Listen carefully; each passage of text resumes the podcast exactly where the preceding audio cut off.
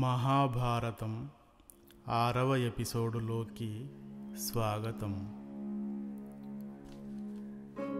ఐదవ ఎపిసోడులో మునిగా మారిన డుండుబము అను విషములేని పామును ఇంతవరకు పాముగా ఉండి ఇప్పుడెలా మునిగా మారావు అని అడిగాడు రురుడు.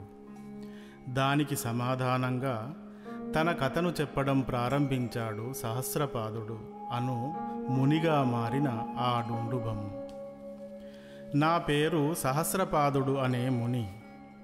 నాకు ఒక స్నేహితుడు ఉండేవాడు. అతని పేరు ఖగముడు. ఒకరోజు నేను ఖగముని ఇంటికి వెళ్ళాను. ఆ సమయానికి ఖగముడు అగ్నిహోత్రము ముందు దీక్షలో కూర్చుని ఉన్నాడు. నాకెందుకో వింత కోరిక ఒకటి కలిగింది. గడ్డిపామును ఒకటి తయారు చేసి అతడిపై విసిరాను. దానికి ఖగముడు భయపడి పకపకా నవ్వే నన్ను చూసి కోపంతో గడ్డిపాము నాపై వేశావు కదా ఇక నుండి నీవు విషములేని పామువై పడివుండు అని శపించాడు. అప్పుడు నేను స్నేహితుడివి కదా అని వేలాకోలం చేశాను. ఇంత చిన్న తప్పుకే అంత శిక్ష అని బతిమిలాడాను.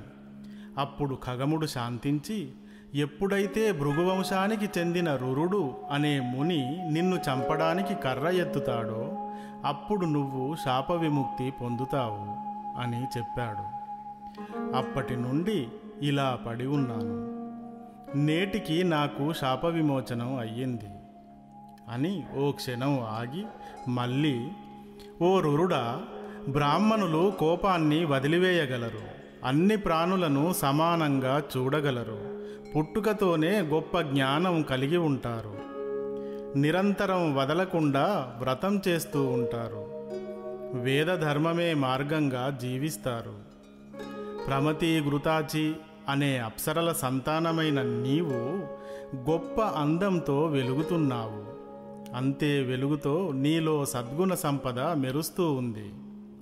బ్రాహ్మణులు హింసకు దూరం అంటారు కదా. భృగువు మనవడివి. నీకు తెలియనిది ఏముంటుంది? అని తిరిగి తానే మాట్లాడుతూ కృతయుగంలో కశ్యప ప్రజాపతి భార్య అయిన కద్రువ తన పిల్లలను జనమేజయుడు అను రాజు చేయు యాగగుండంలో పడి చస్తారని శపించింది. ఆ రాజు చేసిన యజ్ఞంలో అనేక పాములు పడి నశించాయి. అప్పుడు మొత్తం సర్పజాతి అంతా నాశనం కాకూడదని మీ నాన్న అయిన ప్రమతి శిష్యుడు ఆస్తికుడు ఆపాడు.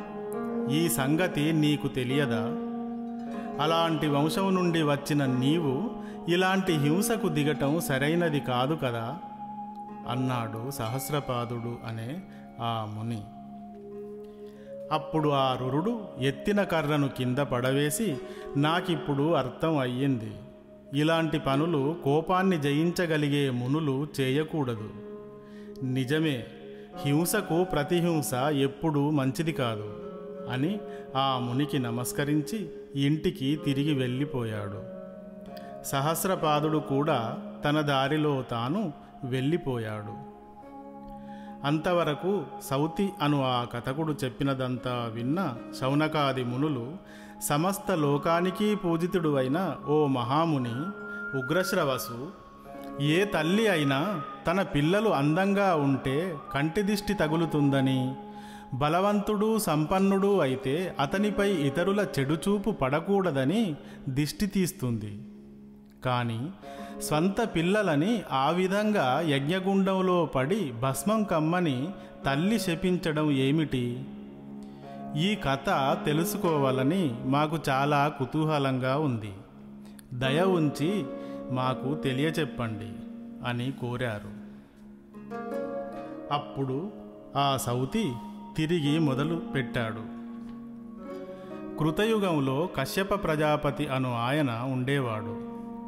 ఆయన సాక్షాత్తు చతుర్ముఖ బ్రహ్మ కుమారుడు. భూమిపైన ఉన్న క్షత్రియులందరినీ ఇరవై ఒక్కసార్లు చంపిన పరశురామ ప్రభువు భూమినంతటినీ స్వాధీనం చేసుకుని అటు తరువాత కశ్యప బ్రహ్మకు దానంగా ఇచ్చాడు. భూమి అంతటినీ కశ్యపుడు ఏలాడు కాబట్టి భూమాతకు కాశ్యపి అని పేరు వచ్చింది.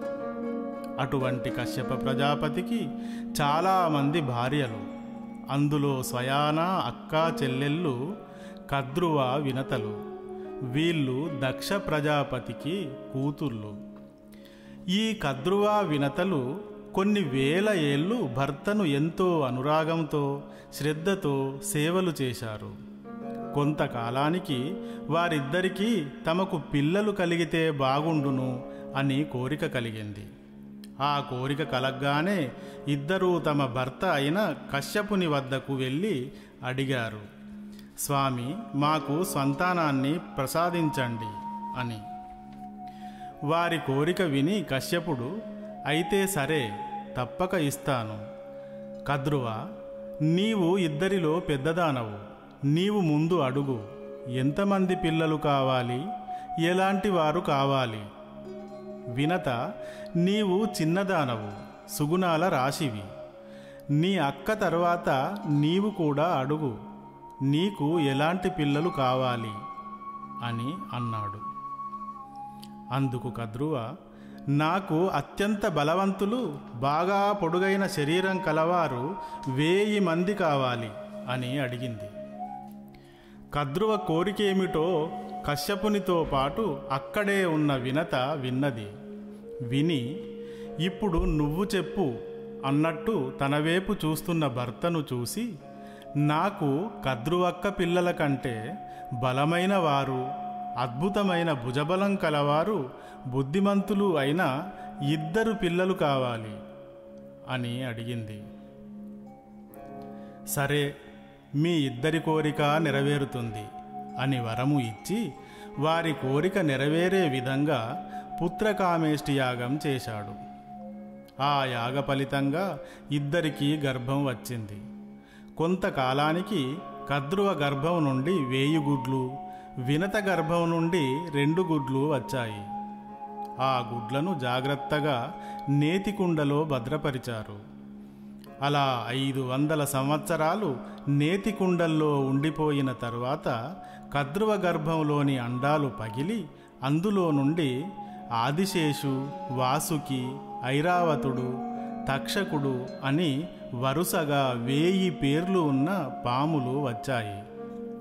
కద్రువ తన పిల్లలను చూసుకుని మహా ఆనందాన్ని పొందింది. ఇక అక్క గుడ్లలో నుంచి పిల్లలు వచ్చాయి. మరి నా గుడ్లేమో అలాగే మెదలకుండా ఉన్నాయి అని సిగ్గుతో బాధపడటం మొదలుపెట్టింది వినత. రోజు రోజుకి ఆ బాధని ఇక తట్టుకోలేని దశకి వెళ్ళింది. అప్పుడు ఆమె అనుకుంది అసలు ఈ గుడ్ల లోపల ఏమైనా ఉందా లేదా? అని. అలాంటి అనుమానం రాగానే లోపల ఏముందో చూద్దామన్న కోరిక బలవంత పెట్టడంతో ఒక గుడ్డును తీసుకుని తానే స్వయంగా పగలగొట్టింది. వినత తాను తల్లి కాలేకపోయానన్న సిగ్గుతో విచక్షణ కోల్పోయి పగలగొట్టిన ఆ గుడ్డు నుండి నడుము నుండి కిందికి దేహం లేకుండా సగం రూపంతో చెప్పతరం కాని కాంతితో భీకర భుజబలంతో బయటికి వచ్చాడు అనూరుడు. ఆయన సగం దేహంతో పుట్టడంతో వినత కుంగిపోయింది. అప్పుడు అనూరుడు అమ్మ ఎలాంటి పని చేశావో చూశావా? నీ అతి ఉత్సాహం నాకు సగం దేహం రావడానికి కారణం అయ్యింది ఈ అతి అనేది తగ్గకుంటే ముందు ముందు ఎంతటి ప్రమాదాలు ఏర్పడతాయో. ఇలాంటి పని చేసిన నీవు ఐదు వందల ఏళ్ళు నీ సవతి అయిన కద్రువ పెద్దమ్మకు దాసివి అవుతావు. ఇది నా శాపం. ఇక రెండవ గుడ్డుని తనంత తాను పగిలే వరకు ఉండనియ్యి.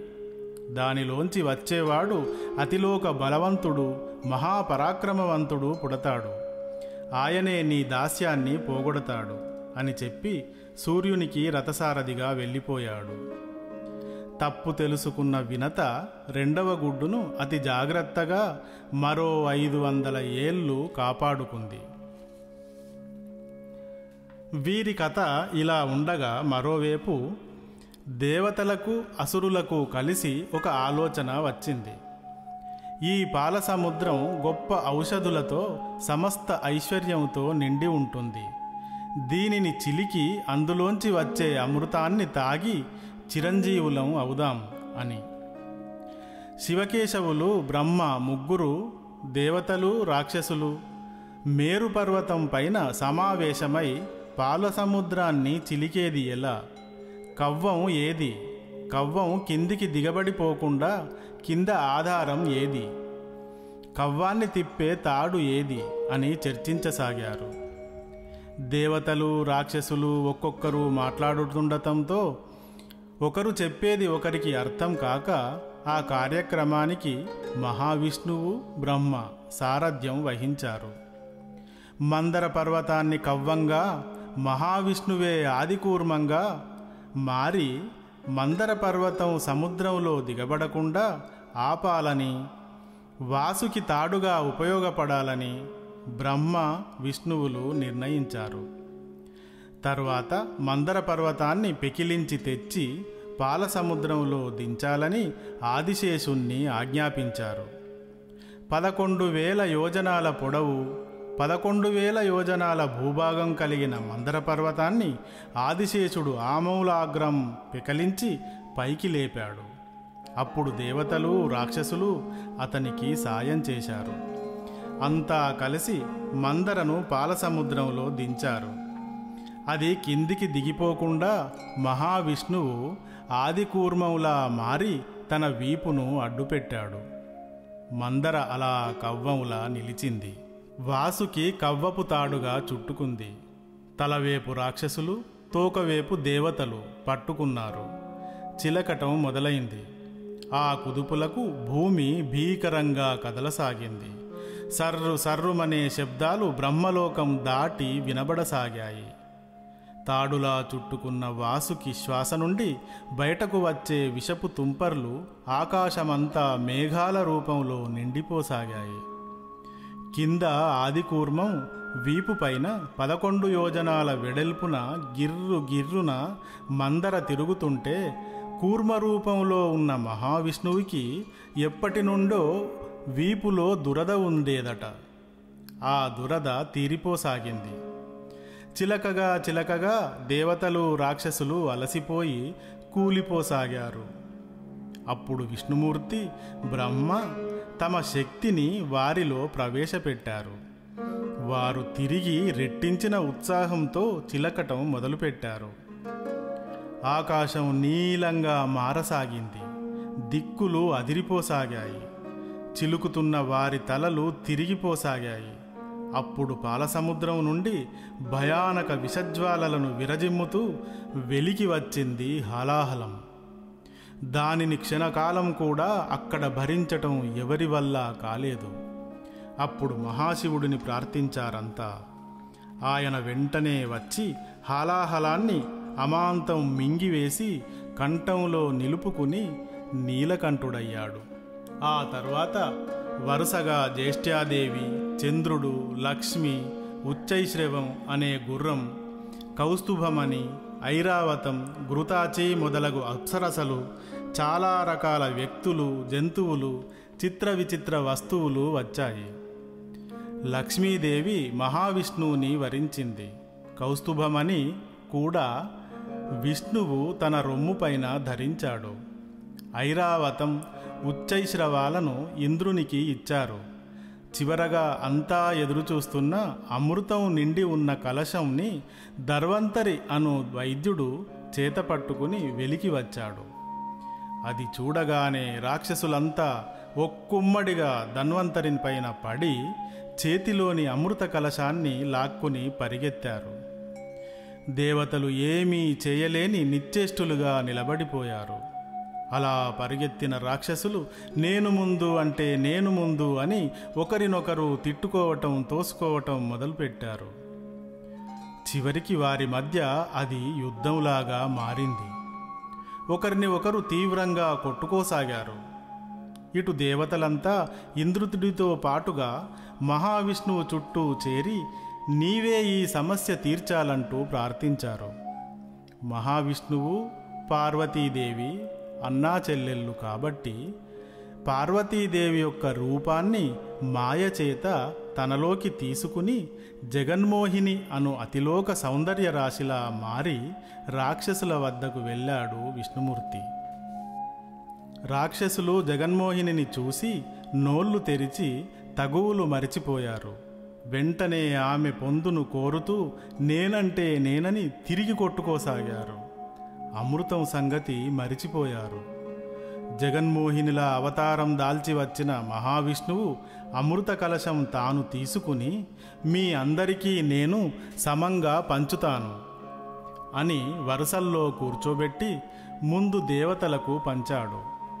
దేవతలంతా తాగాక అమృతం తనదాకా రాదని తెలుసుకుని ఇది మోహిని రూపంలో ఉన్న విష్ణువు చేసే మోసం అని గ్రహించిన ఒకే ఒక్కడు రాహువు. అతను నెమ్మదిగా దేవతల మధ్యకు వెళ్ళి గుర్తించని రీతిలో కూర్చున్నాడు. ఈ విషయం రాహువు పక్కన కూర్చున్న చంద్రుడు సూర్యుడు గుర్తించి మహావిష్ణువుకు తెలియజేశారు. మహావిష్ణువు వెంటనే తన చక్రాన్ని రాహువుపైకి వదిలాడు.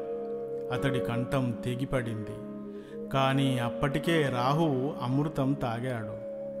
అయితే అమృతం గొంతు వరకు వెళ్ళేసరికే గొంతు తెగిపోయింది. అప్పటి నుండి అతని తల మాత్రం నాశనం లేనిదై మిగిలి ఉండి గ్రహణం రూపంలో సూర్యచంద్రులపై పగ తీర్చుకుంటూ ఉంది. రాహువు తల తెగగానే రాక్షసుల కళ్ళకు కట్టిన మాయాపొరలు విడిపోయాయి. అమృతం తాగిన దేవతలని విష్ణువు పక్కనుండగా ఏమీ చేయలేమని గ్రహించిన రాక్షసులు బలిచక్రవర్త వద్దకు వెళ్ళి అంతా ఒక్కటై ఈ దేవతలు మోసగాళ్ళు. ఇక వీళ్ళతో మనకు వద్దు అనుకుని పెద్ద ఎత్తున రథాలు గుర్రాలు ఏనుగులు కాల్బలాల్ని సమకూర్చుకుని యుద్ధానికి బయలుదేరారు. దేవతల వైపు నుండి నరుడు నారాయణుడు అనువారు ధనస్సు ఒకరు చక్రం ఒకరు పట్టుకుని యుద్ధానికి కదిలారు. సముద్రపు ఒడ్డున రాక్షసులు వేసిన బాణాల పరంపర దేవతల శరీరాలను తూట్లు పొడిచాయి. వారి గదా విహారం ఖడ్గాల దాటికి దేవతలు తట్టుకోలేక హాహాకారాలు చేశారు. అప్పుడు నరుడు తన ధనస్సు నుండి బాణాలను తీసి ప్రయోగించాడు. అతను విడిచిన బాణాలు మహాప్రలయ సమయాన కురిసే భారీ వర్షపు ధారలు ఎలా ఉంటాయో అలా కురిశాయి. ఆ బాణాలనే వర్షధారల్లో రాక్షసులు కనబడకుండా పోయారు. మరోవేపు నారాయణుడు తన చక్రంతో ఒక్క విసురికి వేలాది శిరస్సులు తెగిపడేలా విసురుతూ కోటి మెరుపులు మీద పడినట్టుగా దూసుకుపోయాడు. వీరి దాటికి రాక్షసులంతా పీనుగు పెంటలైపోయారు చివరికి మిగిలిన కొద్ది మంది సముద్రం లోపలికి వెళ్ళి దాక్కుండిపోయారు. అంతటితో ఆ దుర్మార్గుల చేతికి అమృతం చిక్కిన ఒక అందమైన అమ్మాయి కంటే విలువైనదని భావించక వదిలేసుకున్నారు. మూర్ఖపు రాక్షసులకు ధర్మాన్ని లోకానికి పంచే దేవతలకు మధ్య జరిగిన యుద్ధం ముగిసింది. ఆ తరువాత అమృతాన్ని ఇంద్రుని వద్ద భద్రపరచుకోమని వేడుకుని మందర పర్వతాన్ని పూర్వపు స్థానంలో ఉంచి ఎవరి స్థలాలకు వారు వెళ్ళిపోయారు. ఇక కద్రువ వినతల పందెం కథ తర్వాతి ఎపిసోడులో తెలుసుకుందాం. శుభమస్తు.